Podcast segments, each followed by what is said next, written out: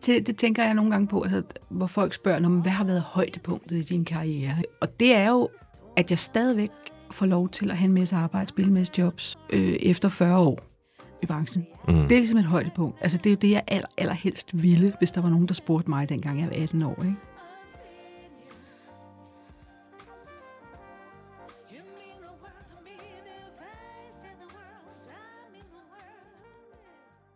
Mit navn er Jan Eriksen, og jeg siger velkommen til en, endnu en POV Mediano Music podcast, eller podcast, som vi kalder dem. I dag har jeg besøg af Cecilie Nordby. Velkommen her i studiet, Cecilie. Tak skal du have. Vi skal tale om det nye øh, album Earthenia, og kommer også til at dykke en lille smule tilbage i tiden, ligesom du også til dels gør på albumet, tror jeg, men det kommer vi til at snakke om. Yes. Øh, Cecilia har haft og har stadig en imponerende karriere, der vist nok på sin vis begyndte for 40 år siden, er det ikke rigtigt? Jo, 39,5 tror jeg. 39 Nej, men altså meget tæt på 40 i hvert fald. Ja, Ja. men jeg læste i øh, en pressemeddelelse, at det er sådan omkring 40 år siden, du optrådte første gang på... Ja, det er rigtigt. Der, der, start, der var jeg jo 18, ikke? Altså, Ja. øh, da jeg startede med at, at spille med mit første band, eller vores første band, som hed Street Beat, Ja, som var lidt, altså ligesom navnet antyder, on the street. Altså, vi spillede rigtig meget live. Vi, vi øh, fik jo øh, jobs bare ved, at folk hørte om os, og, og gymnasierne snakkede sammen. Så fik vi en masse gymnasiekoncerter. jeg har set jer i, tror jeg, i Musikcaféen engang. Kan det passe? Det kan meget vel være. Vi Ja. spillede rigtig meget musik i Wien. Ja. Og så var det jo helt fantastisk at blive månedens band i musikcaféen. Det var jo det var virkelig stærkt, ikke? Det var godt, ja. ja. Inspireret af Mezzo Forte, er det rigtigt? Nej, det var ikke inspireret af Metoforte, men der skete faktisk det, at Metofortes pladeselskab, som hed Steiner Records, et islandsk pladeselskab, de fik øje på os og ville gerne lave en øh, femårs kontrakt med os. Okay. Ja. Og det øh, rådede blandt andet mine forældre mig fra. Altså, de var også i musikbranchen, slet ikke altså, men i den klassiske musik, men altså, de kunne nok regne ud, at fem år fra man er 18 år til man er 23, der sker sindssygt meget. Så der Mhm. skal man ikke binde sig til en pladekontrakt med et band. Og det havde de virkelig ret i. Det viser sig at være rigtigt, ja. Ja, det gjorde det. Siden koncerten for 40 år siden næsten, har Mm. du udgivet øh, 14 soloalbum, øh, rejst over hele verden med din musik, tror jeg, og modtaget øh, rigtig mange priser, læste jeg i går. Jeg så godt sige, at øh, Cecilia er en unik dansk sangerinde, ligefrem blevet sammenlignet med Aretha Franklin på et tidspunkt, har jeg også læst. det har Øh, været på en meget, meget, meget god dag, tror jeg. Ja, ja. i gamle Mhm. dage øh, kunne journalister godt finde på at tage en tår over tørsten. Måske har det været, du ved, Det har været i begejstring. I det begejstring, er ja. jo helt cool, ja. Ja. Inden vi taler om øh, det nye album og din karriere, synes jeg, vi skal lytte til et af numrene fra det nye album. Mhm. Og det er det, der hedder Hazy Afternoon. Yes. Og det er det jo lidt i dag.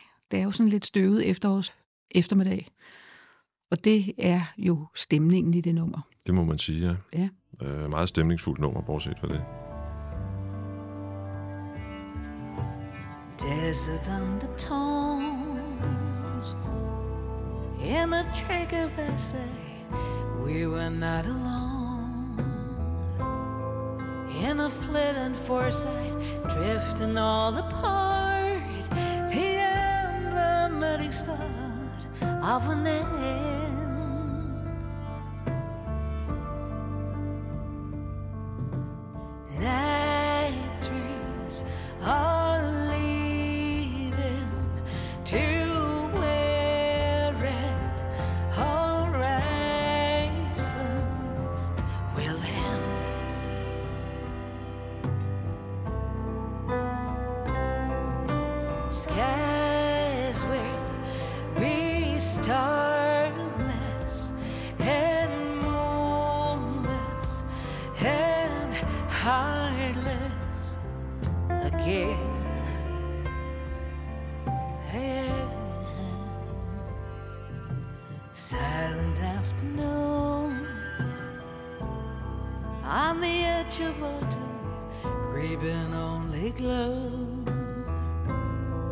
Hear the train is coming, singing in the rains and bringing Det nye øh, album er lidt specielt af mindst tre grunde.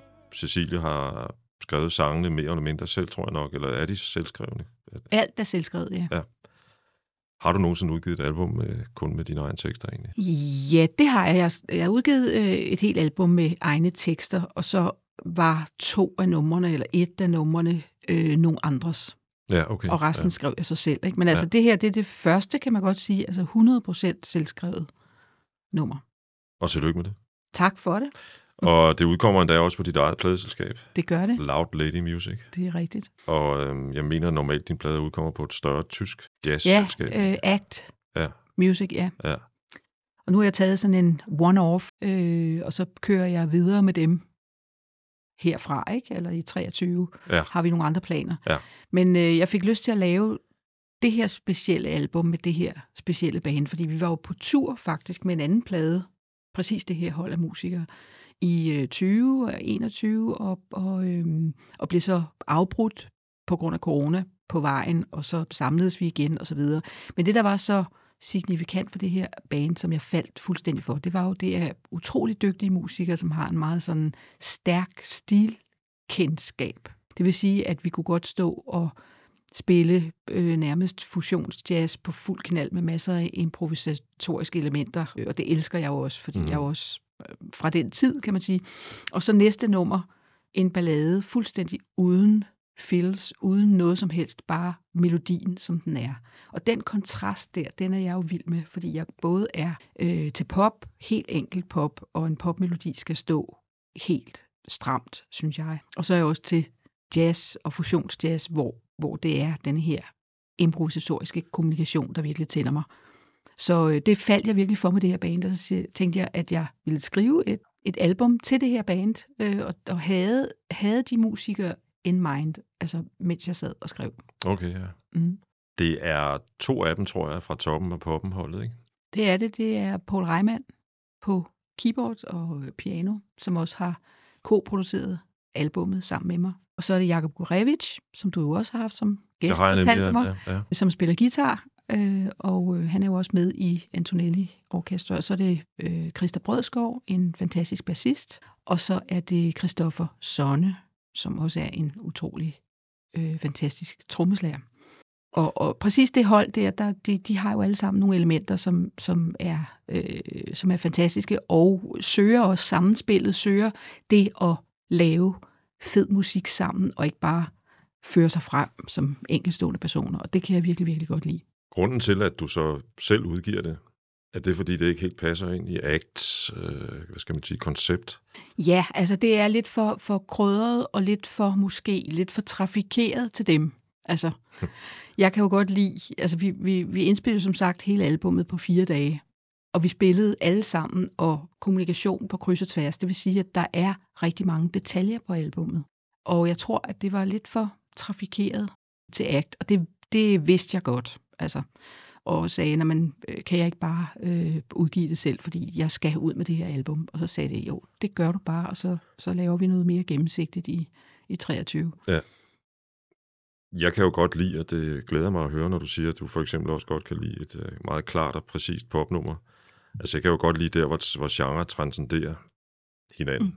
og, og, og grænser nedbrydes. Øh, Jeg synes, jeg egentlig dybest set mest lytter til den form for musik lige for øjeblikket. Hvis vi for eksempel tager et nummer som det, der hedder Life Happens When You Sleep, Ja, det vil jeg egentlig meget nødig skulle sætte en genrebetegnelse på. ja tak for det. Jamen, det, det, det er det jo heller ikke. Altså, det er jo, det er jo musik, det er et udtryk. Det er, jeg fik lyst til at skrive sådan et, et nummer med virkelig gang i, med, med meget fokus på øh, Christoffer Sonne som trommeslager. Og, og, og min store kærlighed for eksempel for Police. Jeg elsker Stuart Copeland, som er Polices trommeslager. Jeg er vild med hans spil, og det lurede jeg så, at ja, altså, Christoffer kan komme op i den energi der. Øh, så jeg fik lyst til at skrive et nummer, der havde den. Så spillede vi nummeret, og det er first take, tror jeg. Og i outroen, der spiller vi jo bare derudad, og alle spiller oven i hinanden, og jeg skriger et eller andet. Mm. Du ved. Og så tænker jeg, at det er fint i, i, i mixen, så tager jeg bare halvdelen af det ud, fordi det plejer at rode. Og da vi så kom til mixen, så havde jeg ikke lyst til at tage noget væk, fordi at jeg synes alligevel, der var en energi og en, en, en, en harmoni og en kommunikation i det, som man ikke kunne pille fra hinanden. Er det her pladeprojekt også sådan lidt et frirum for dig, eller hvad man skal sige? Det kan man roligt sige, ja, det kan man. Fordi jeg, jeg er også ude og eksperimentere med nogle, nogle genrer, som jo ikke i folks øjne måske er så eksperimenterende, men det er det lidt for mig. Altså det her øh, R&B og soul, og det har jeg ikke gjort mig i øh, overhovedet. Og det kunne jeg godt tænke mig at, at være i. Jeg kunne godt tænke mig at være i nogle grooves, for jeg har jo spillet meget, øh, altså ballader og, og jazz, som har en helt anden sådan, hvad skal vi sige, fremadrettet energi. Det har jazz jo, det elsker jeg. Men det her tilbagelænede backbeat, moody øh, groove, R&B, det har jeg ikke været så meget i. Så det er jeg gået ind i med stor respekt. Dybest set kommer jazz og R&B, soul, blues jo ud af de samme kilder et eller andet sted, ikke? Men, men Det, det gør de. Det gør de. Absolut, absolut. Og der er også mange, altså der er også mange jazzsanger, som også er meget sådan, øh, synes jeg, meget bluesy i det, når det kommer til stykket. Det er jo klart. Altså, der findes jo hele paletten. Altså, Ja, det er klart, ja. Jeg kunne godt tænke mig at lytte til uh, Summer of 70. mm, Summer sun reflect lights on your chin.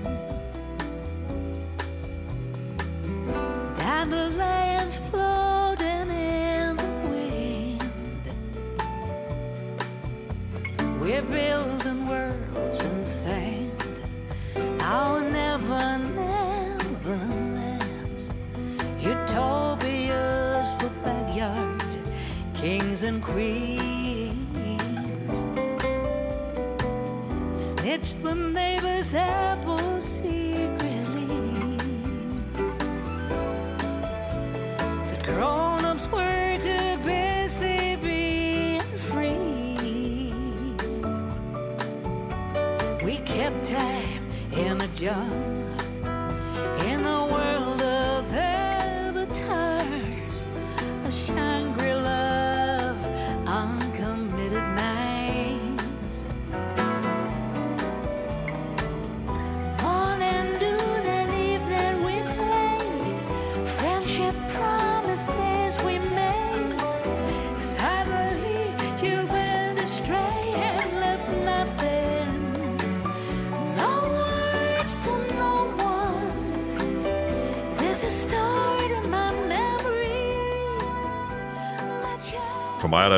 alene i titlen en fornemmelse af begyndelse her.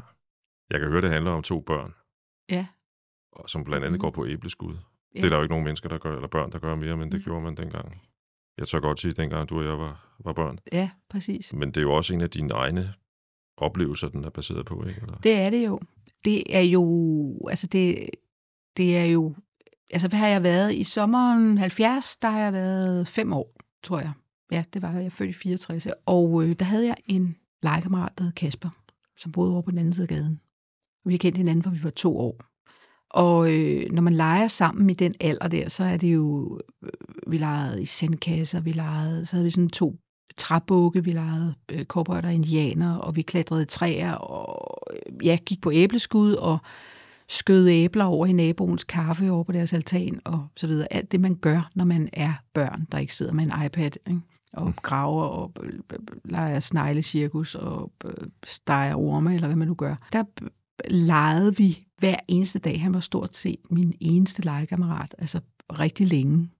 Øh, og fri fantasi og så videre. Og så er der nogle refleksioner over, når vi så vokser op, så går det op for mig, at når han havde sine udfordringer, ligesom jeg havde mine udfordringer i min familie, så havde han også sine udfordringer i sin familie. Og bare rundt på en, altså, det kan man roligt sige. Med en vis øh, dysfunktionalitet, som Ja, siger det må man sige. Ja. Ikke? Øh, der var faktisk mange af de familier dengang, at det gået op for mig. Eller også er det bare mig, der tilfældigvis er stødt ind i folk på vores alder, som, som har alle mulige historier. Altså, folk var udfordret. Øh, og så er det ligesom refleksionen, den voksne refleksion over øh, og, og, og kunne huske og kigge tilbage på, kunne jeg, kunne jeg egentlig se det, lagde jeg egentlig mærke til det? Og så kom der sådan nogle billeder af hans nogle gange meget overdrevet grin, og hans sørmodige øjne, og også øh, tavshed, han havde.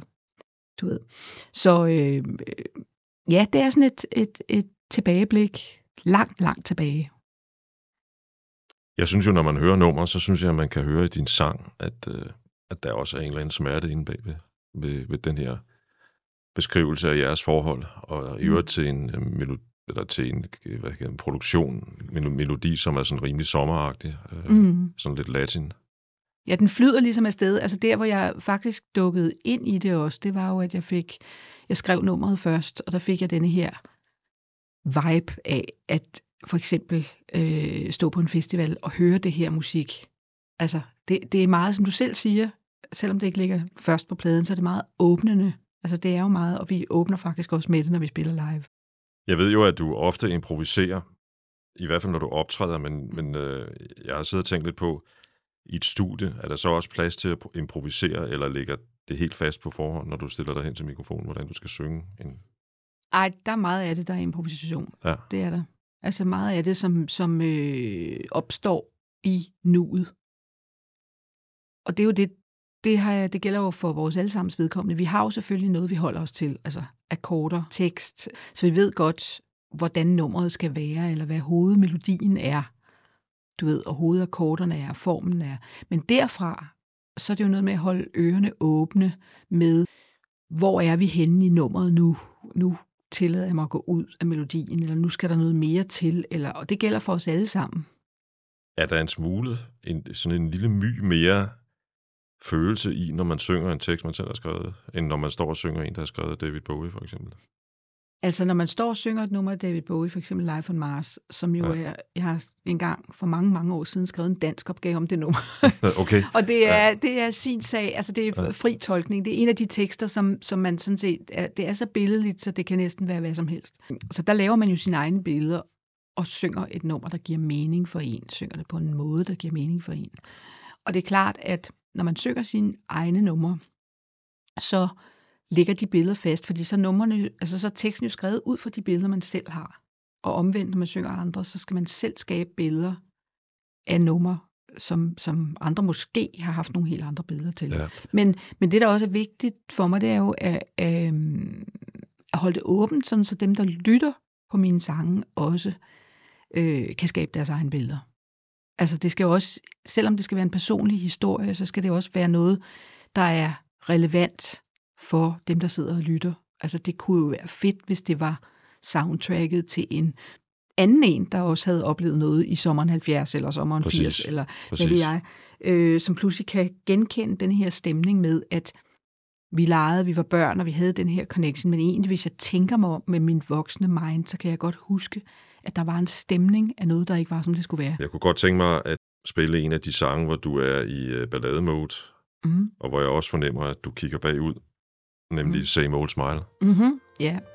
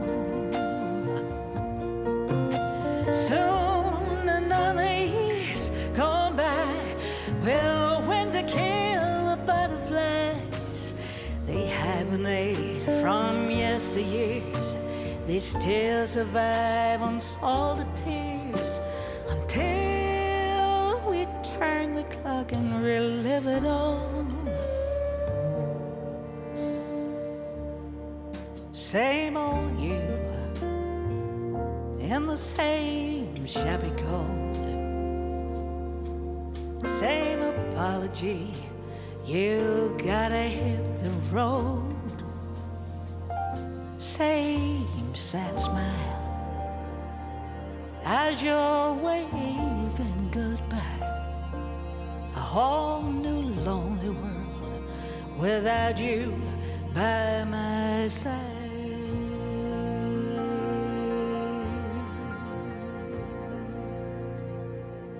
Altså det er jo en, en sang, der handler om to mennesker, der mødes tilfældigvis på, på gaden.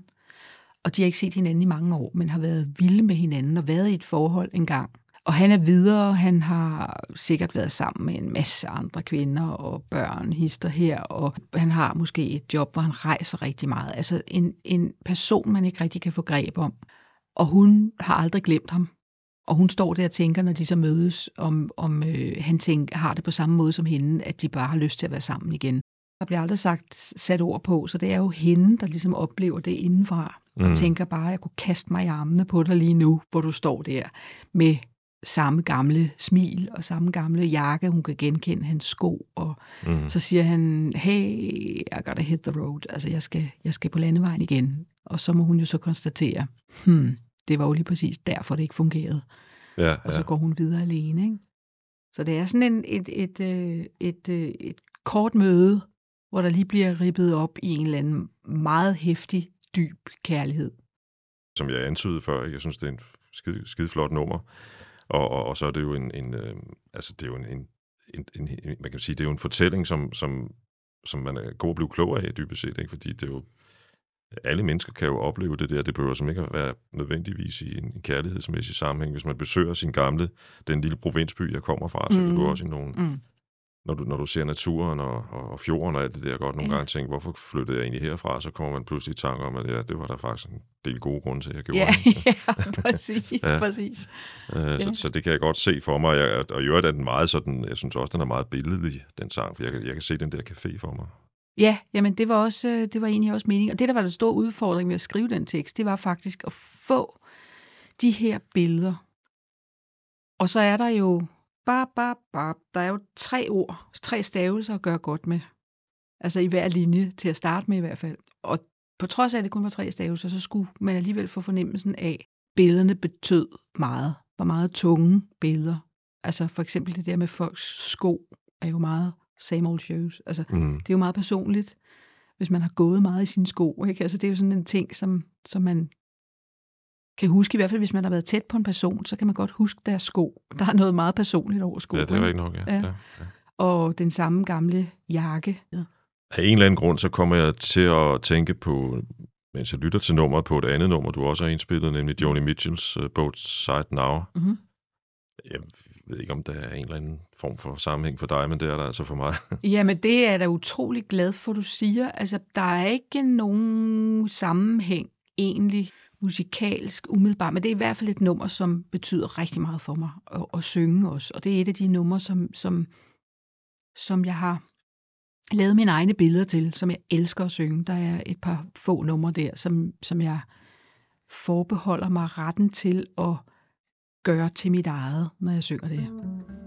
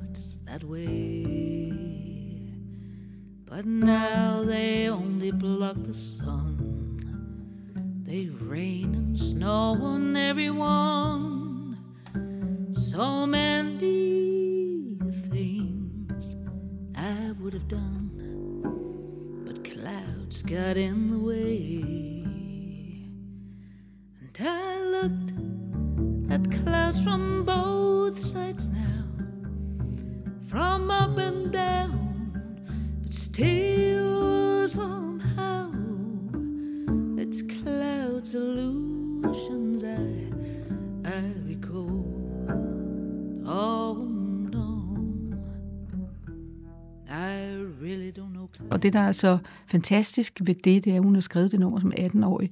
Altså, det er jo det er helt vildt. Altså, det er, der er meget...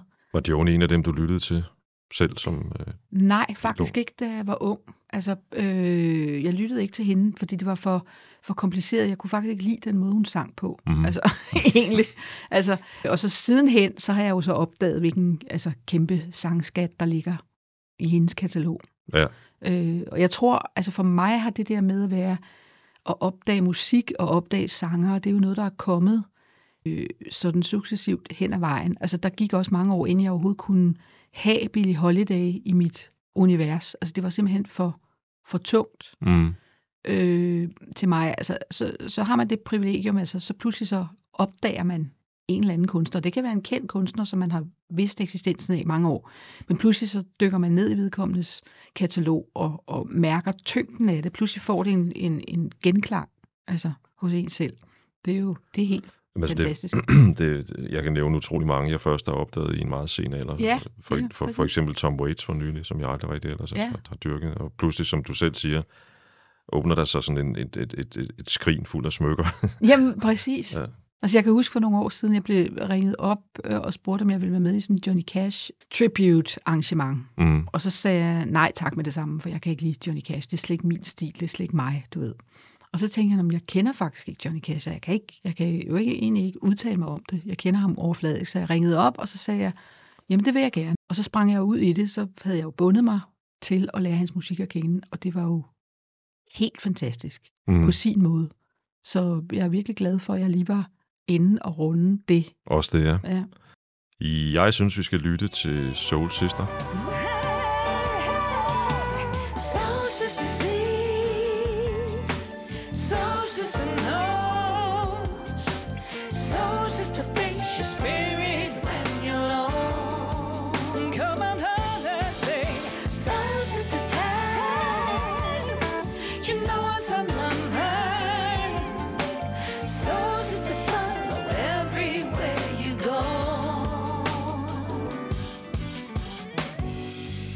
just one look. We don't need describing words. I know how you feel, you know what I think. Two guilty gossip girls. We don't need to conceal a thing. We're women, flesh and bones. I won't lie to you, girl, we will conquer the world. We always share the power of femininity, philosophy.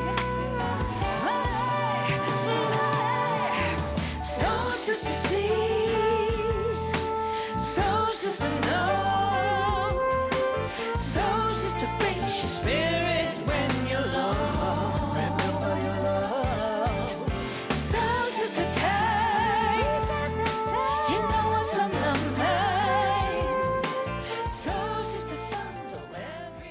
Det handler om sjæle, venner, veninder og livsvidner vel også et eller andet sted, ikke? Det gør det, ja.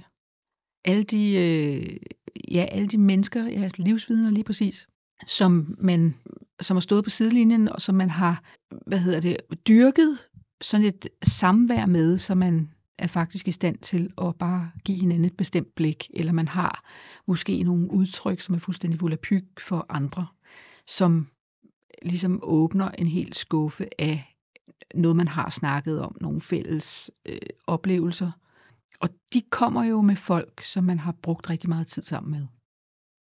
Og der er vi for eksempel øh, tre veninder, som har kendt hinanden fra 9. klasse. Okay, Som, ja. som øh, øh, nej, ikke fra 9. klasse, fra 3. klasse, ja. ja. da vi var 9 år. Vi har et helt sprog, altså sammen, mange, mange, mange udtryk og, og, og måder at se på forskellige ting på, som ingen andre ville forstå. Også ord, vi har, vi har taget, som, som er blevet en del af vores sprog. Ja, jeg har også mange af sådan nogle ting sammen med min mand, faktisk, fordi vi har, I har også vi kendt har, hinanden i en del år vi har kendt hinanden i rigtig mange år. Vi har Ja. oplevet rigtig, rigtig mange ting sammen. Så for eksempel, altså når vi, når vi tænker på den samme ting, så er det altid sækkepipe. Fordi vi engang i en produktion sad ude på Rytmekols og, og skulle finde et instrument, der skulle være i en melodi til et arrangement. Og så tænkte vi begge to på sækkepipe og sagde det næsten samtidig, du ved. Noget så out som sækkepipe. Ikke? Mm. Undskyld dem, der spiller sækkepipe. Men, øhm, og, og det er bare blevet sådan et udtryk for, når vi tænker det samme. Der er jo også noget med, med det her, den her grundlæggende følelse og sympati, man har for hinanden. Og jeg tænker, altså jeg har også et, et par venner, den ene er desværre død, ikke, som går tilbage til nogenlunde den alder, du refererer til der. Mm. Og man kan næsten ikke andet end, altså udover at man har den der grundlæggende følelse for hinanden, så kan man næsten ikke andet end at, at føle, lad os bare bruge udtrykket kærlighed, Mm. øh, som, som man jo ellers normalt bruger i en anden sammenhæng, Mm. til de mennesker, når man nu ved, hvad, hvad, hvad de har været igennem, og de ved, hvad jeg har været Mm. igennem, og man Lige ved, hvad præcis. hinanden har været igennem, og alt muligt andet. Ja. Det er jo også øh, det er fantastisk at have nogle mennesker i sit liv, altså når man når ligesom vores alder, ligesom, altså, som har været der, som har været der altid.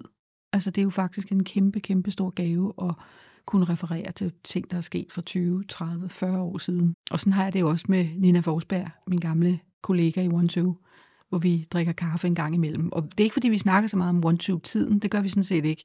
Eller One Two som band, eller hvad der skete, eller så videre, så videre. Men, men immer væk, så spenderede vi jo, altså vi var sammen hver dag næsten i 10 år. Ja, Ja, ja. Eller 10 år plus. Altså. Og det er klart, at der kommer også nogle oplevelser, nogle, nogle, øh, nogle udtryk, nogle kriser, man er igennem, nogle enorme glæder, man er igennem. Så det, det, er, det er guld værd.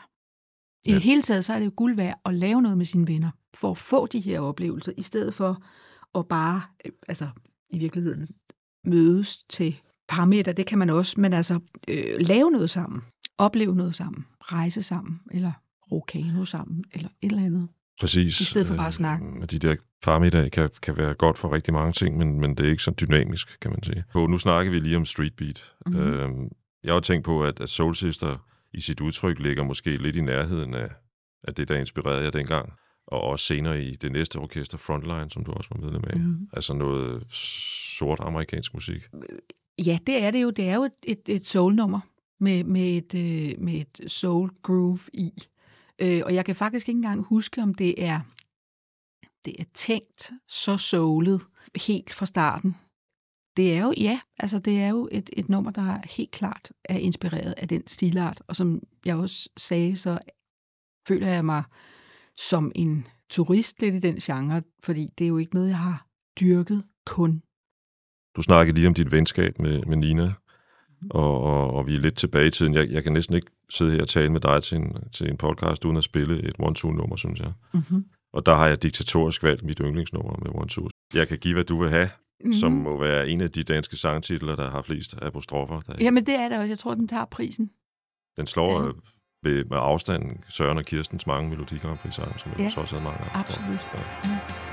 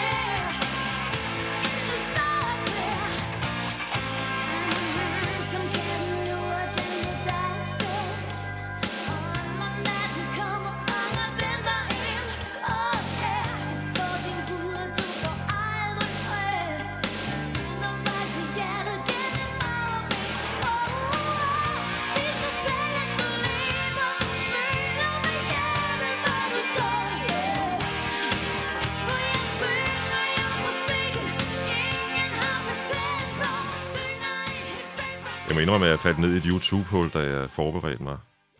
YouTube-videoer, der altid byder sig til ude til højre, når man Mm, sidder og ser et eller andet. præcis. Ja. Øh, og, og man må sige, at du og Nina var igennem en del styles dengang. Ja, det, og faktisk er mange af de videoer, der ligger på YouTube med One Two, det er ja. faktisk optaget en og samme dag. Jamen dog. Så, så vi lavede fem videoer på en dag ude i en meget, meget, meget, meget kold øh, BRV-hal, da de stadigvæk var der midt om vinteren. Altså det var så koldt. Og der blev vi jo kastet rundt i de her forskellige øh, ja, stilarter, rent tøjmæssigt. Det var jo fordi, at, at øh, der var et ret lille budget der. Historien her, det var så, at vi havde nogle sponsorer på. Det var blandt andet Tuborg, og det var Rolex, og det var også Johnny Walker, tror jeg, øh, whisky, jeg er ikke helt sikker. Men der var i hvert fald et par af de der videoer, som, altså, der stod en grøn Tuborg et eller andet sted, du ved, hvor kameraet lige zoomede forbi, og så videre, så videre. Det var så den måde, vi finansierede det på. Mm, Mm, og der havde vores mm. plade faktisk ikke solgt særlig meget endnu. Og så, tog, så, så blev de her videoer vist på Danmarks Radio. Og så var der et ramaskrig, fordi man måtte ikke vise reklame. Det var product placement. Ja, product placement måtte man ikke vise på Danmarks Radio. Okay. Så der blev en masse diskussioner om det, og det kom i TV-avisen, og hver eneste gang de diskuterede det her, så viste de videoen, hvilket var en fantastisk reklame. og så var det så der, der sagde, Ja. kapow, og så begyndte det simpelthen at, at sælge. Så der gik faktisk et halvt år, hvor, hvor pladen solgte sådan helt okay, men ikke noget specielt. Og så skete det her, og så, så gik det fuldstændig amok. Nu sidder du så her en del år efter og, og taler med mig om One Two. Hvordan, hvordan, hvordan husker du hvis, egentlig den tid? Altså, det var, det var jo nærmest 10 år, som du sagde før. Ikke? Jo, altså det er gået op for mig sidenhen, hvor, hvor, hvor stort et band vi egentlig var. Det kunne jeg jo fysisk godt se, altså fordi vi var ude at spille nogle, nogle, øh, nogle fantastiske koncerter. Altså vi spillede jo for, jeg ved ikke hvad, 2.500 mennesker 3-4 gange om ugen i en periode. Og det var jo fordi, der var de her halvbal koncerter. Mm. Der var jo ikke fjernsyn. Folk kom ud og hørte musik. Det var vildt med live musik. Men, men vi, vi levede jo meget, altså vi var jo de her syv mennesker i bandet, så vi levede meget i bandet. Vi tænkte ikke så meget på det der med, hvor berømt eller hvor store vi var. Det snakkede vi faktisk ikke særlig meget om. Men vi var jo mere sådan, vi tog det som et arbejde, når nu skal vi lave det her interview, eller nu skal vi stille op til den her fotosession, og havde det egentlig sjovt indbyrdes med os selv. Og så vi var jo også igennem et væld af, af, af oplevelser, også beslutninger, der skulle tages, og, Ja, ja, ja. og øhm, ja, noget var succesfuldt, og noget var mindre succesfuldt. Jeg kan for eksempel huske, at vi, vi øh, skulle spille på et eller andet gymnasium i Vejle, tror jeg. Der, der kørte vi jo alene i en bandbus, og så kørte alt gearet med en lastbil. Mm. Og så midt ude på øh, ja, Storebæltsbroen var der ikke engang dengang, Nej, den var jeg. der ikke engang. Nej. nej. Men et eller andet sted på Sjælland, så går den her øh, gearbus i stykker. Gear lastbil går i stykker. Øh, så den kan ikke komme nogen steder. Så vi kunne ikke spille jobbet, så vi måtte vende om. Og på det her gymnasium, der lavede de sådan en historie indbyrdes, at vi havde fået et bedre tilbud. Så det var derfor, vi bare havde aflyst. Så vi blev hated på i den grad. Det måtte vi jo så se at finde ud af med kontrakter og bla bla bla. Og så går der så nogle måneder, og så skal vi spille på en, på, jeg tror det var Grøn Tur i Vejle, hvor jeg så er oppe og se, der var trapper op til scenen. Så jeg stikker lige næsen op over scenen for at se, hvor mange mennesker der er derude, eller hvor, mm. for, er der gang i publikum. Og så ser jeg halvdelen af et skilt, hvor der står One Two på. Og så går jeg ned til de andre og siger, ja, vi har en hel masse fans derude, og vi glæder os så meget til at komme op og spille og sådan noget. Da vi så kom op på scenen, så så jeg så resten af skiltet, hvor der stod så, One Two, fuck you. og så blev vi bare buet ud, simpelthen af det her gymnasium, der havde samlet øh, altså hele oplandet, ikke? Øh, og, og det er jo sådan nogle ting, man, man husker, og jeg kan huske en anden gang, hvor, altså meget symbolsk, hvor jeg var ude på sådan en catwalk og, og, og synge et eller andet, hvor der så stod to fyre, og den ene gav mig en stor buket margaritter. Tre minutter efter, så vender jeg mig om til den anden side, og så får jeg en halv liter fadøl hældt ud over mig. Og det var bare, altså jeg tænkte bare, det er jo simpelthen rockbranchen i en nødskal, ikke? Jeg skulle lige til at sige det. Eller musikbranchen i en nødskal, ikke? Ja. At du får roser det ene øjeblik, og så, venter du, så, så bliver du overdænget med, Der med øl, ikke? Ja. ja. Så, og der var lige nogle timer, inden man kunne komme i bad der, ikke? Altså, Ja. På den noget, der kunne jeg egentlig godt tænke mig, inden vi går tilbage til det nye album, lige at vende, øh, fordi det synes jeg, at vi er nødt til, din, øh, dine år med Blue Note, pladeselskabet. Mhm. Mm-hmm. Verdens måske mest sådan prestigefyldte jazz-pladeselskab. Mhm. Øh, Hvordan var det egentlig, du, vi taler 95, hvor dit første Mhm. album der udkommer, Mhm. hvordan var det egentlig, du kom ind i deres fold? Jamen altså, da vi var færdige med One Two i 93, vi spillede den sidste tur der, der spillede jeg jo stadigvæk jazz. Altså jeg spillede masser af jazzjob, mens jeg spillede med One Two. Ja, det det var der ikke så mange, Ja. der vidste, fordi der var ikke så meget fokus på det. Men øh, og så spillede vi i, øh, i øh, det gamle jazzhouse, lige rundt om hjørnet her. Ja. Ja. Hotel Cecil nu, med et eller andet jazzhold, og så stod Nils Landogi, pianisten, der, og så sagde han, har du tænkt på at indspille det her? Kunne du tænke dig at lave en plade med det her? Og så var jeg bare sådan, what? Altså, øh, det, det ved jeg ikke, det har jeg slet ikke tænkt over. Men så interviewede han mig øh, og spurgte mig, hvad jeg kunne tænke mig at lave, hvilke komponister jeg kunne tænke mig at få nummer fra. Og han sagde, kom nu, sig nu det, du aller, aller helst vil. Så jeg var ude i mine gamle helte, Chicoria og Randy Breaker og øh, og det lykkedes så at komme i kontakt med de her mennesker, og de, de øh, sendte nogle numre, som de aldrig havde udgivet før, Okay. Ja. faktisk til mig, og jeg skrev tekster til dem, og øh, vi lavede den her plade, og, og det, så gentog vi så, øh, nej, så, så øh, tog vi til New York og mixede den her plade hos en, der hedder James Farber, og så mens vi var derovre, så lavede Niels Nandoki en aftale med Blue Notes Bruce Lundvald på hans kontor i New Mm. York, i en skyskraber der. Ja. Øh, og første gang, så var jeg så totalt utjekket, så jeg faktisk glemte vores aftale. Så jeg var ude og shoppe jeans. Mens øh, han sad op og ventede i... Nej, nej. Nå. Bruce Lundvald sidder og ventede på mig, ikke? og jeg Ja. ja. kom ikke. Men så fik jeg en, øh, og det var selvfølgelig altså, forfærdeligt at glemme sådan en aftale. Ikke? Øh, men jeg fik en chance til, og så kom jeg op til ham og, og spillede den færdige plade for ham. Øh, og han lavede den der klassiske med at sige til sin, sin sekretær, jeg vil ikke forstyrres den næste time. Mm. Og så hørte han hele pladen, og så sagde han, yeah, um, I want to sign you right now. Og you're tall, that's great, sagde han så. Gud vide hvorfor. Ja, jeg skulle lige til at spørge. Ja. Ja. Hvor, altså, Det fandt jeg aldrig ud af, men det sagde han. Men, øhm, og så, så øh, arbejdede vi på at finde ud af, når man var for nogle producer, ville jeg arbejde med. Og jeg kan huske, at jeg fik lov til at tage alle de Blue Note-plader, jeg ville inden for deres lager. Hvilket var jo fuldstændig... Altså at komme ind i en slikbutik. Jo. hvis vi skulle høre et af de numre nu, hvad, hvad skulle det så være? Jamen, jeg tror, at det skulle være måske det, det uh, Randy Brecker-nummer, som øh, jeg har skrevet tekst til, som ligger nummer et på den første plade. Ja, det var der en, øh, hvad hedder det, indlysende indgang til det, Ja. vil jeg sige. Så, så, så det gør vi nu.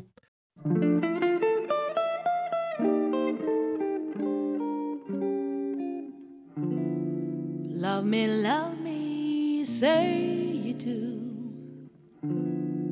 Let me fly away with you. For my love is like the wind, and wild is the wind. Give me more than one caress satisfy this hungriness.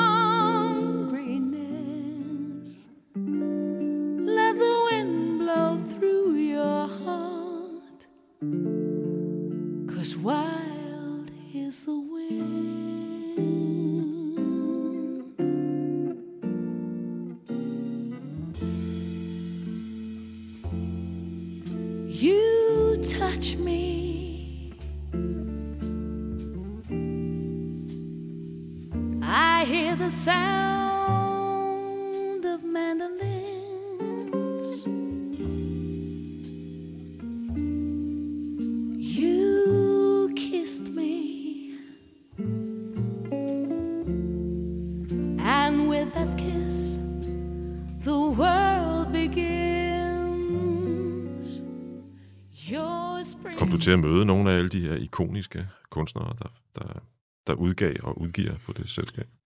Øh, altså, jeg sang jo en, en duo-koncert sammen med Diane Reeves. Ja, øh, som de har været i København. Ja, i, i Tyskland og også her i København var jeg med på nogle af hendes numre. En stor oplevelse.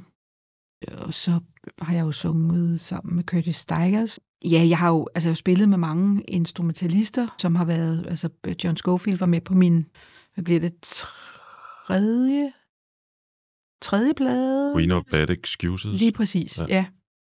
Og det var en stor øh, oplevelse at have ham med på, på den, og, og Billy Hart var på den, og, og Randy Brecker, som jeg jo øh, har haft med på rigtig mange plader, som også er med mm, på min Mhm. nye plade. Ja, ja.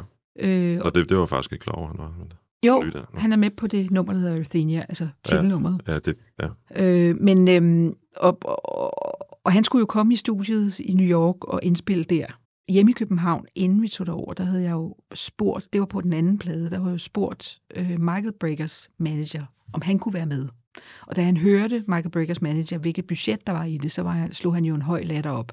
Og det kunne slet ikke lade sig gøre, og var faktisk enormt utrævelig, hedder det på svensk, ikke? Altså, ikke særlig sød.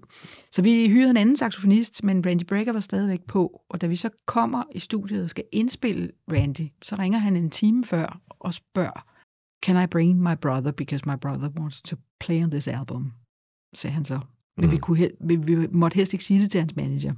Nej, okay. Så vi fik jo travlt i den time der med at finde ud af, at vi bliver nødt til at, at, øh, at slå, slette nogle soloer. Altså, hvor kan vi rydde, så han kan komme til at spille på den her plade, Michael Brecker. Og det, øh, det, så fandt vi så to spots til ham, hvor han spiller solo.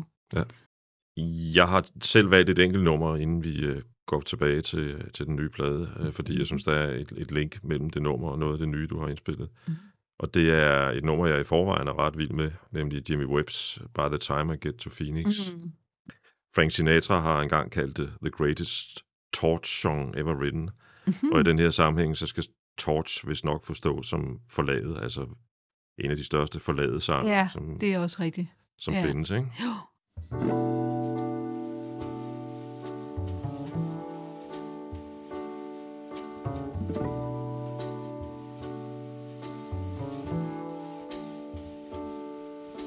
By the time I get to Phoenix, he'll be rising.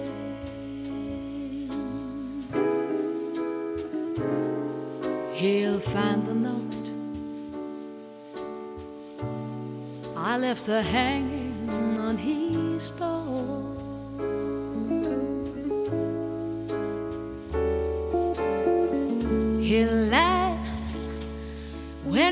A part that says I'm leaving.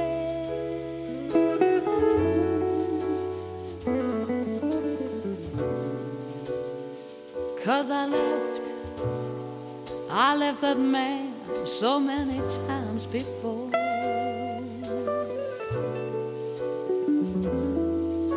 By the time I make Albuquerque,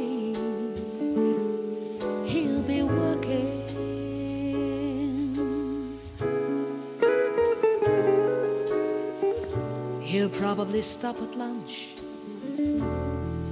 just to give me a call. Så tager jeg et spring frem til en af sangene på dit nye nummer, som hedder Downhill, som jeg synes på en eller anden led handler lidt om den samme emnekreds, hvis man kan bruge det udtryk.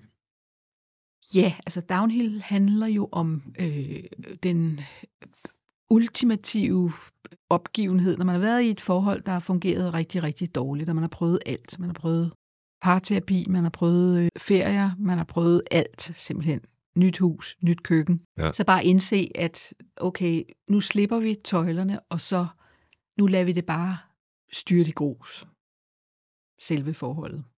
Og der er også sådan en lidt, der er en lidt øh, sadistisk bagtanke altså, øh, ved det, fordi det er sådan, at de, de sætter ild til det. Altså, de nyder faktisk at se, at det brænder op. Altså, fordi der har været så meget energi forbundet med at prøve at få det til at fungere. Og jeg tror, at det kender vi alle sammen rigtig godt, det her med at bruge sindssygt meget energi på at få det til at fungere. Mm. Og man går på kompromis og går på kompromis, og på et eller andet tidspunkt så siger man, jamen kan vi, kan vi ikke bare lade være? Og det behøver sådan set ikke at være et forhold, det kan også være en idé, et projekt, Arbejdsrelation eller Ja, fuldstændig. Ikke? Ja. Og bare siger, jamen så lad det dog gå. Ikke? Altså, og det, det synes jeg, at det hører sgu lidt til den her alder, som jeg også er i nu. Altså det her med, at øh, hvad der ikke kan stå selv, det må falde. Det der med, at der, det begrænser, hvor meget man gider at gå på kompromis, hvor, hvor sød man gider at være, hvor, hvor, hvor mange krøller man gider at slå på sig selv, for at få noget til at fungere. Så skal man tænke to gange, ligesom, jamen, er det det værd? Eller skal vi bare call it a day? Altså bare, mm, du ved, nej, det fungerer ikke, så prøver vi noget nyt. Ligesom. Jeg har selv lige siddet så sent som i går og lagt et bogprojekt, der startede for øh, tre og et halvt år siden i, øh, i skuffen forever, ikke? Mm. Øh, Ja. Så jeg kan levende sætte mig ind i, hvad det er, du siger. Jeg synes egentlig også, at man, øh, man, man i den her alder, nu er jeg så også betragteligt ældre end dig, jeg er seks år ældre, så Okay. altså nogle gange tænker man jo også på, at den, den sidste tid, som forhåbentlig er mange år, man har tilbage, der skal, Mm. det skal også være sjovt, ikke? Det er jo det, det skal, ikke? Der, Ja. Det begrænser, hvor meget man gider at mose rundt i, i, i ting, ikke? Og ja. det, det, kan man jo også, altså det er jo også en sjov ting ved at blive lidt ældre eller lidt op i årene, det der med at, at have fjernet sig sådan betragteligt fra at være 30, først i 40'erne. Fordi det er min, min, min, min minde i hvert fald. Altså, det jeg husker også på mine, mine kollegaer og mine venner og mig selv, at det er faktisk en rigtig hård tid at være i, det der med at være sidst i 30'erne, først i 40'erne, fordi der er man stadigvæk, man tager sig selv rigtig seriøst, og man har nogle ting, der skal lykkes, og samtidig så ved man også godt, at man er i en alder, hvor der er visse ting, der binder. Der er visse ting, man ikke kan blive. Altså Mm. for eksempel solodanser på det kongelige, der skal man, det, det kan man så ikke blive i en alder af 40, vel? Så der, der kigger jeg tilbage og husker også, at folk var sgu lidt halvpresset der, ikke? Der er også en eller anden befrielse ved at blive lidt ældre. Altså det der med, ja ja, altså, du ved, pyt.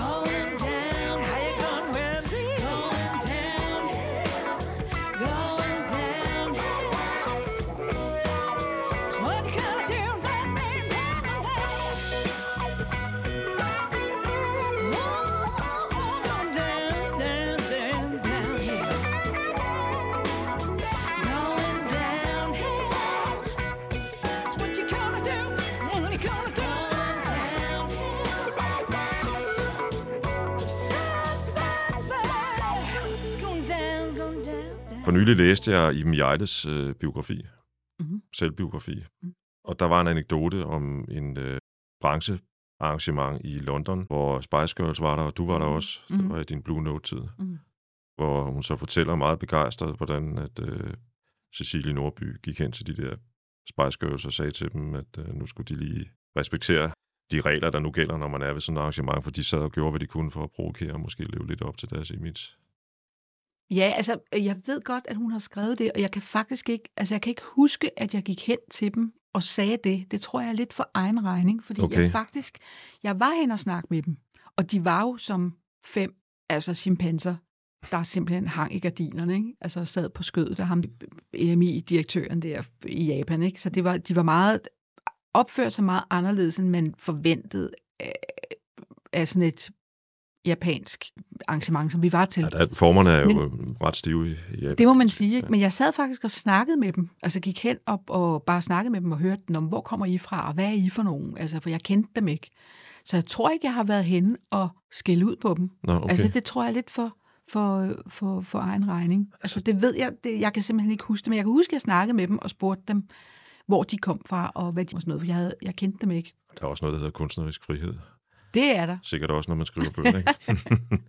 For mig, så hvis, hvis historien havde været 100% en til en, så ville, jo, ville den fortælle mig noget om, om, om mod og integritet, hvad jeg også tror, du har, bortset fra det. Mm. I min sidste podcast havde jeg besøg af Falula, der talte om vigtigheden af at uh, skærme sin identitet Mm. som, som kunstner i en pladebranche, hvor, som Mm. du selv sagde før, nogle gange er det blomster, og andre gange er det dog en fadøl Mm. i hovedet. Ikke? Mm. Og så er det, jeg tænker, har du haft mange kampe for at fastholde dig selv i uh, bigbranchen? Ja, det har jeg jo. Altså, øhm, det, er en, det er en tough branche, hvad det angår. Netop som Falula så åbenbart også siger. Jeg har også haft en snak med Falula om det her faktisk en gang, hvor vi spillede i Aarhus sammen. Ja. Virkelig, virkelig skøn dame. Øhm, Stor respekt for hende. Stor respekt. Og vi var tre sangerinder. Vi var Falula og mig og Anisette. Og Falula og jeg, vi, Hold da vi, kæft. ja, vi snakkede.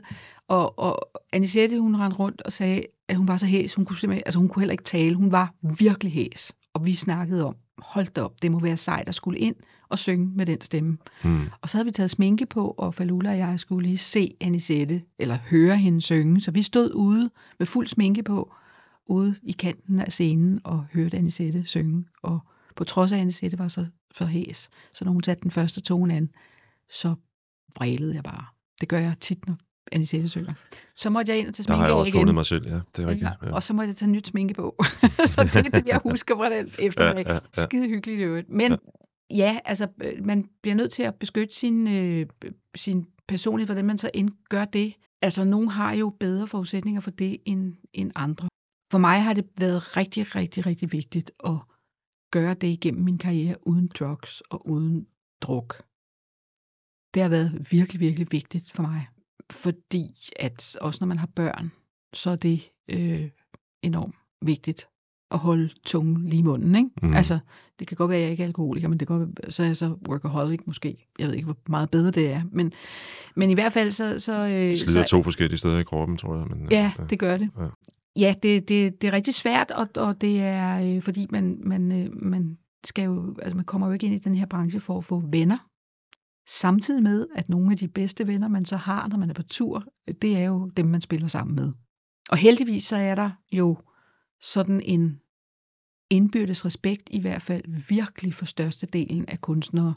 En, en stor respekt for hinanden. Det er også det, for eksempel toppen af poppen kan, Mm. mm. synes jeg. Det, var, Mm. det var fantastisk at være med i det, faktisk. Fordi der opstod også rigtig mange samtaler, øh, som TV2 har klippet bort, altså i popularitetens navn. Altså fordi vi skal også videre. Men der var faktisk nogle utrolig interessante snakke, netop om det her også, hvordan man passer på sig selv. Og der er en stor respekt kunstnere imellem, fordi vi ved alle sammen godt, hvordan det er at stille os frem.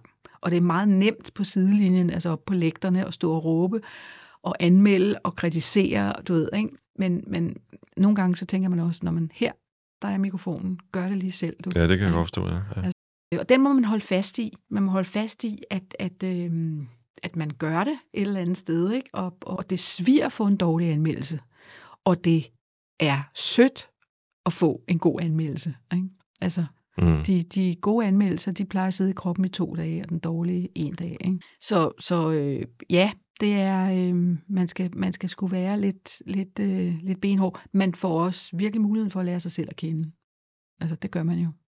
Der er jo det ved øh, at være kunstner, at det, det, I optræder med, det er jo i langt hen ad vejen jer, jer selv. Altså, Ja. Det er jo det. Det er dig, der har skrevet numrene, I Mm. sat dem i scene, havde jeg sagt, Mm. arrangeret dem. Mm. Lige præcis. Ofte kommer de, af, som på dit nye album, af selv oplevet, øh, Mm. hvad kan man sige, er nogle erindringer om, om andre, en ven for eksempel, som du har fortalt om. Ikke? Mm. Lige præcis. Og, og, og det vil sige, at man stiller utrolig meget frem på den scene. Modsat øh, en, en, en maler, eller en, en, en tømmer, eller en murer. Ikke? Altså, Jo. Ja. Men, men og ja, jeg har jo tænkt på det mange gange også, fordi min mor øh, var jo operasanger. ja, det ved og jeg. ansat 27 år på det kongelige teater. Og øh, selvom hun har stået der og, og fyldt de store partier som Mimi i La Bohème og Madame Butterfly, og altså båret en hel forestilling der, hvad det så end indebærer, fordi det er jo også en kæmpestor ting, og så skulle altså øh, gensynge øh, de der partier og, og de der fantastiske melodier, som mange tusinder har gjort før en selv. Det er jo også en kæmpestor udfordring. Mm. Men det er også en, en, en, øh, altså en statslig arbejdsplads på den måde, at hun gik op på regissørkontoret og ligesom så, hvilke roller hun skulle spille i løbet af den næste måned eller tre måneder, jeg ved ikke, hvordan det fungerede. Men og fik sin løn ind på sin konto, du ved. Så det har for hende været et meget fast arbejde. Øh, Ikke spor misundelsesværdigt på den måde, at hun kunne jo ikke gå nogen steder. Hun var jo tvunget til at arbejde med de samme kollegaer, have de samme chefer, selvom hun har jo selvfølgelig været igennem mange, altså været Mm. under mange chefer Mm, mm. i sin mm. tid. Så det har været et utroligt lukket miljø, som jeg, der vil jeg ikke bytte, tror jeg ikke. Fordi at det er jo klart, hvis du bliver uvenner med en arrangør øh, nede i Schweiz, over at han har en dårlig bas, altså bare for at tage et realistisk eksempel, Mm. øh, så, så kan du jo, altså så, så, så, så kan du tage til Silkeborg og spille, altså du ved, ikke? Du, Ja, du kan, Så er du der har- bare langt til Schweiz. Ja. Ja. Præcis, ikke? Ja. Ja. Så man har forskellige muligheder, øh, og det, det har man jo ikke, hvis man er fastansat. Derimod tror jeg nok, at det er, altså jeg, jeg ser rigtig meget op til min mor på den måde. Mm. Hun er ligesom øh, kommet ud af branchen på, hun har jo også altså, øh, offret sig selv og stået der og modtaget øh, ros og ris, og, øh, du ved, men, men hun, hun er blevet øh, pensionist på den allerfedeste måde. Droslet ned med noget undervisning, og så nu er hun bare fuldtids øh, mormor bortset fra, at nu er børnebørnene jo store også, Ja, men de altså store, ja. en, en kulturkonsument, ikke? altså Mhm. af, de, af de store. Altså hun er, hun er væk til noget hele tiden, du ved. Ja. Øh, og, og jeg er ikke sikker på, altså for det første er jeg jo ikke lavet af det samme jyske muld, som hun er. Og, og jeg, tror, jeg tror også, at jeg, jeg får sgu sværere ved det. Altså fordi jeg måske har investeret nogle andre ting. Måske investeret lidt mere af mig selv. Gået lidt længere ud på planken i nogle visse sammenhæng. Ja, Altså, hvad skal man sige, der er rigtig meget godt at sige om fastansættelser. Der er også noget, der hedder pension, for eksempel. mm, Og der er rigtig meget godt at sige om at være selvstændig. Jeg har selv prøvet begge ting. mm, Og i virkeligheden er der ikke nogen eviggyldig sandhed, tror jeg. mm, Øh, men men øh, jeg kan godt se din pointe med, at hvis man, nu, nu som du så også siger, hun har måske så også gjort noget, noget en, jyden er st- stærk og sej, synger man mm-hmm. i en Mhm. meget gammel sang. Ikke? Ja. Øh, men, men, men det der med, at man, man, man, man kan leve en, en, en tilværelse som pensionist i det hele taget, og, og, og være glad for det. Altså være glad i det. Ja. Det er jo også noget, som rigtig mange kreative mennesker har svært ved dybest set. Ikke? jo. jo. Fordi man er, sin, man er sit udtryk. Ikke? Jo. Altså, om det så er forfatter, præcis. eller, eller, eller jazzsanger, eller, Ja. eller, eller noget syvende. Ikke? Men jeg synes bare, at man også må, må være glad. Det, det, det tænker jeg nogle gange på, altså, hvor folk spørger, om hvad har været højdepunktet i din karriere? Ikke? Og det er jo, at jeg stadigvæk får lov til at have en masse arbejde, spille en masse jobs, øh, efter 40 år i branchen. Mm. Det er ligesom et højdepunkt. Altså, det er jo det, jeg aller, allerhelst ville, hvis der var nogen, der spurgte mig, dengang jeg var 18 år. Ikke? Altså, at kunne få lov til at, at blive her, og kunne få lov til at svømme rundt i alle de genrer, jeg har svømmet rundt i. Ja, og det- fået lov til at, at, at spille med alle de fede musikere. Fordi hvis der er noget, jeg lever for i musikken, så er det den der kommunikation. Altså kommunikationen, der, der, øh, der foregår på scenen. Det der med at gå ud og, og gentage et show aften efter aften, fuldstændig ned til, til øh, hvor alting bliver en gentagelse, det er ikke, det er ikke mig. Men øhm, det der med at få, få, få tingene til at leve hver aften og mærke den der kommunikation nu og her. Altså det er virkelig det, jeg allerhelst vil. Det er det, jeg lever for, synes jeg. Ja. Jeg omtalte i begyndelsen øh, af podcasten her, det nummer, der hedder Life Happens When You Sleep. Mm.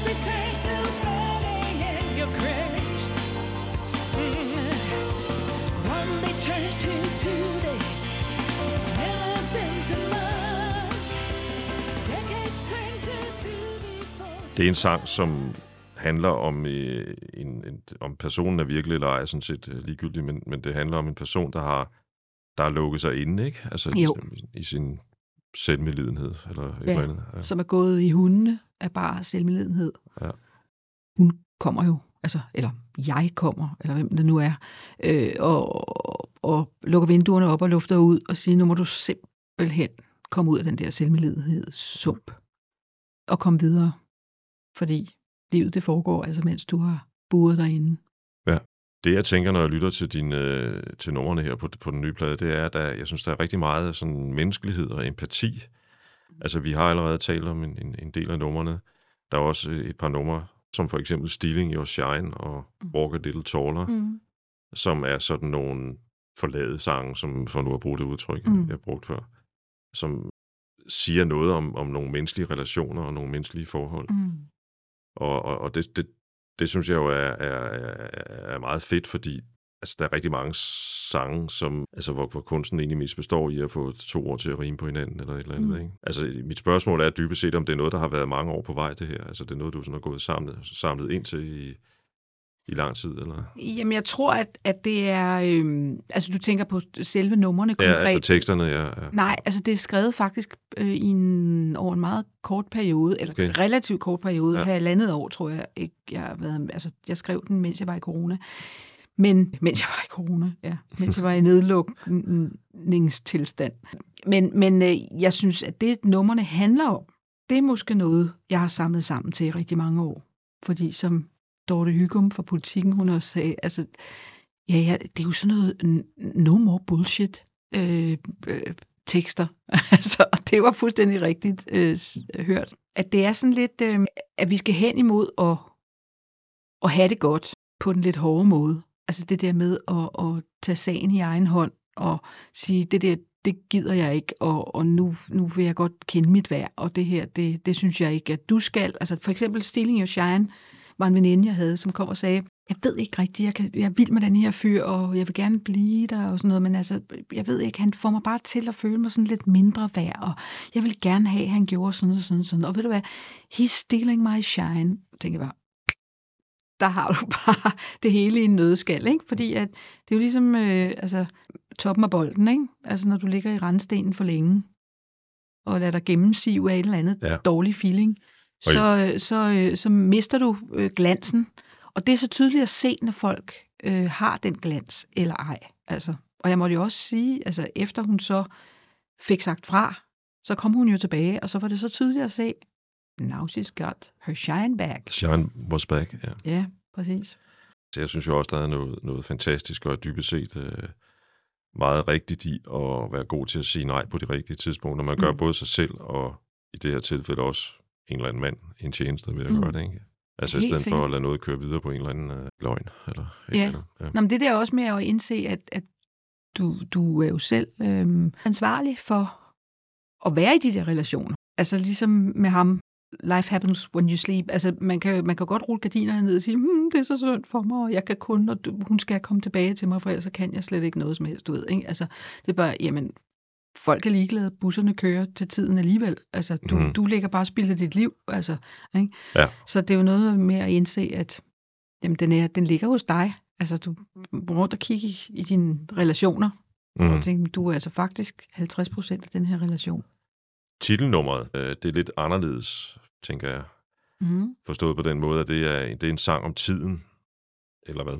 Ja, det er en sang øh, faktisk til, til jorden, og det er en, det er en, det er en refleksion over, at, at vi lever i en tid, hvor man tænker noget så banalt som, at det er skudt da underligt, at man ikke politisk kan komme frem til nogle, nogle ordninger, nogle konklusioner, nogle forandringer, der gør noget væsentligt godt for vores jordklode. Altså noget så banalt. Og det, det, øh, ja, det er en, den største problematik, vi, vi ligger og kører rundt med lige nu. Og det er, når man har store børn, og man også tænker på, at måske ens børn skal have børn og børnebørn, så ser det sgu sort ud, og, man, og, og jeg har taget mig selv i, at jeg ved sgu ikke rigtig, hvad jeg skal fortælle de unge mennesker. Skal man, hvor meget skal man snakke om det? Hvor meget skal man fortælle dem, hvor galt det står til? Nu har jeg så børn i min familie, der er så store, så nu de ved godt selv, hvor galt det står til. Mm, altså, mm, mm. men det er sådan, det er ikke andet end et, øh, en kærlig lille tanke til øh, jorden. Altså en, et lille ordspil på det. Og så tænkte jeg, når man, jeg fik lyst til at kalde jorden noget, den hedder jo Gaia blandt andet, så, men, men det kunne jeg ikke rigtig bruge i den sammenhæng. Så jeg fandt selv på Athenia, som er i virkeligheden et kælenavn til, til jorden. Mm. Vi har snakket lidt om det der med, hvad der, man, man måske bliver bedre til nogle ting med alderen, ikke? Og, Mm. og jeg har da taget mig selv i med alderen at blive mere og mere, øh, det havde jeg forsvoret for 30 år siden, tror jeg, mm. Men, men bevæge mig mere og mere i den retning, af, hvor jeg tænker, jamen jo flere små kærlige tanker, som du siger, Mm. der er derude, jo Mm. større chance er der vel også et eller andet sted for, at det på en eller anden måde bliver bedre, ikke? Mm, det Jeg ved det. godt, at kærlige tanker kan ikke skubbe Putin ud af Ukraine, men, Nej. men, men, men jo flere mennesker, der tænker på den måde, så sker der nok også lidt, håber jeg. Så. Det, det må man virkelig håbe. Det må man virkelig håbe. Men altså, man, man må jo så bare også konstatere, at man, man er jo ikke færdig med at blive overrasket, hverken på den gode eller den dårlige måde. Det, der er skræmmende i øjeblikket, det er, at det går så utrolig hurtigt. Altså, at, at tingene kan forandre sig fra dag til dag. Mm. Altså, det er ikke mit, mit minde, at det var sådan for 20-30 år siden. Men det virker som om, alting kan vende på en femøre altså ja. i, i øjeblikket. Det, det er jo lidt skræmmende. Og jeg må indrømme i øjeblikket, at jeg har holdt op med at læse aviser. Jeg, jeg i hvert fald om, om hele den her krise. Jeg orker ikke heller altså pressens øh, øh, kørende ting op. Altså, jeg, jeg, jeg orker ikke at have det i mit system. Jeg vil hellere læse om det en gang hver 14. dag, eller høre om det fra andre, som kan finde ud af at filtrere. Jeg synes også, at, at øh, pressens skævvridning af det, og, og, sådan, og køre det op, og køre på folks frygt, er jo fuldstændig ude af proportion. Altså. Ja. Og ja. jeg gider ikke at bruge min tid på det, altså, Jeg for at de ikke gør noget ved det. jeg kender dagspressen indenfra og ved, at Ja. øh, jeg citerer tit en redaktør i den første Spider-Man-film, jeg så med min dengang helt lille søn, Mm. hvor redaktøren råber, we want riots in the street, og det er rigtigt nok, altså det er jo sådan noget, der sælger Ja. øh, overskrifter og aviser, hvis der Ja. stadigvæk findes aviser og så videre, ikke? Ja. Det kan man ikke gøre noget ved, men jeg mener bare, at, at øh, så må man finde i må finde ud af, hvad man har lyst til at gøre noget ved, hvis man vil gøre noget ved sin verden. Og det vil jo den indre og, og for dem, man er sammen med, sådan i den nær, nærmeste omgangskreds, eller man kan melde sig ind i en øh, organisation, som, som redder nogle mennesker, eller gør, gør noget godt Præcis, for nogle ja. mennesker. Et Ja. bestemt, øh, men man kan ikke det hele, og man kan ikke forholde sig til det der med, at nu har Putin så så mange atomraketter op øh, ved den norske grænse, eller et eller andet. Altså, nå, det, man kan ikke gøre noget ved det andet, end at få en frygt, og den frygt, den går du så ud og, og spreder. Mm. Altså, det kan, sådan er det jo med frygt. Altså, Ja. Med de ord, så tror jeg, jeg vil sige tusind tak, fordi du kom forbi, Cecilie. Tak, Jan. Det var rigtig hyggeligt. Og vi lytter til Earthenia som sidste nummer. Okay. Light green is the color of sycamore leaves. Why can't we be thankful for all gifts received? The storm and the floodings and droughts aren't fake. Let's react on the facts now, for good heaven's sake. Opinion. You mean the world